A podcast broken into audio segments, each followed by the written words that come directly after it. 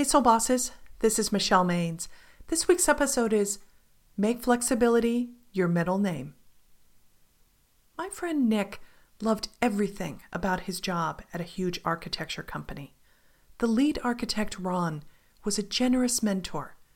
Nick had a supportive set of colleagues and a stellar work environment.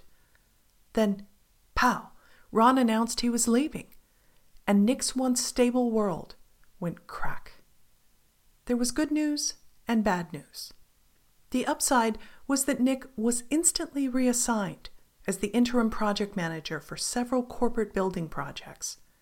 The increased responsibility put him on the fast track to be the next lead architect. He just had to play his cards right to get promoted.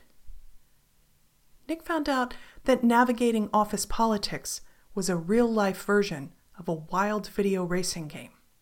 Settling in with his new manager was like driving a street under construction. That bumpy road ended six months later. Then Nick had a similar problem with his successor.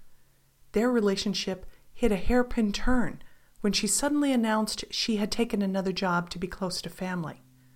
One hazard after another appeared as Nick's supervisors kept rotating.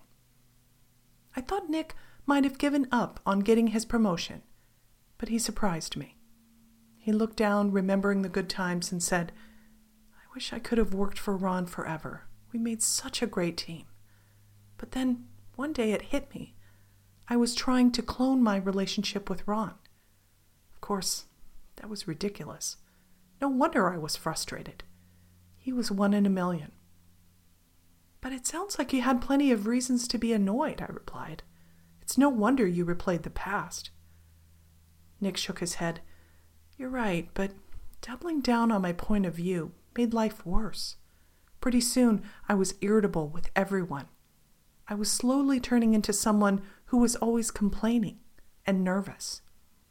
So I stepped back and asked myself, what are the qualities I need to get promoted?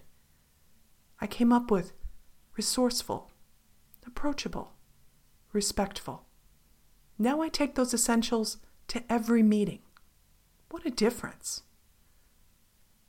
In the September series Right View, Right Action, we're talking about how having the right perspective can inform your actions.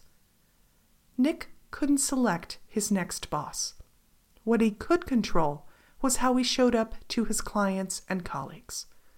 Once he had that insight, he took the mature action of retooling his personal brand. Knowing when to be adaptable is a game changer. Let's use Nick's idea to see how you can take the right view, then use right action to shift a situation. The next time you're in a you versus me throwdown, decide you're going to swap combative with collaborative. Instead of mulling over how the past or future should be different, substitute preoccupied with present and hold off on helping a situation along exchange overseeing for unfolding.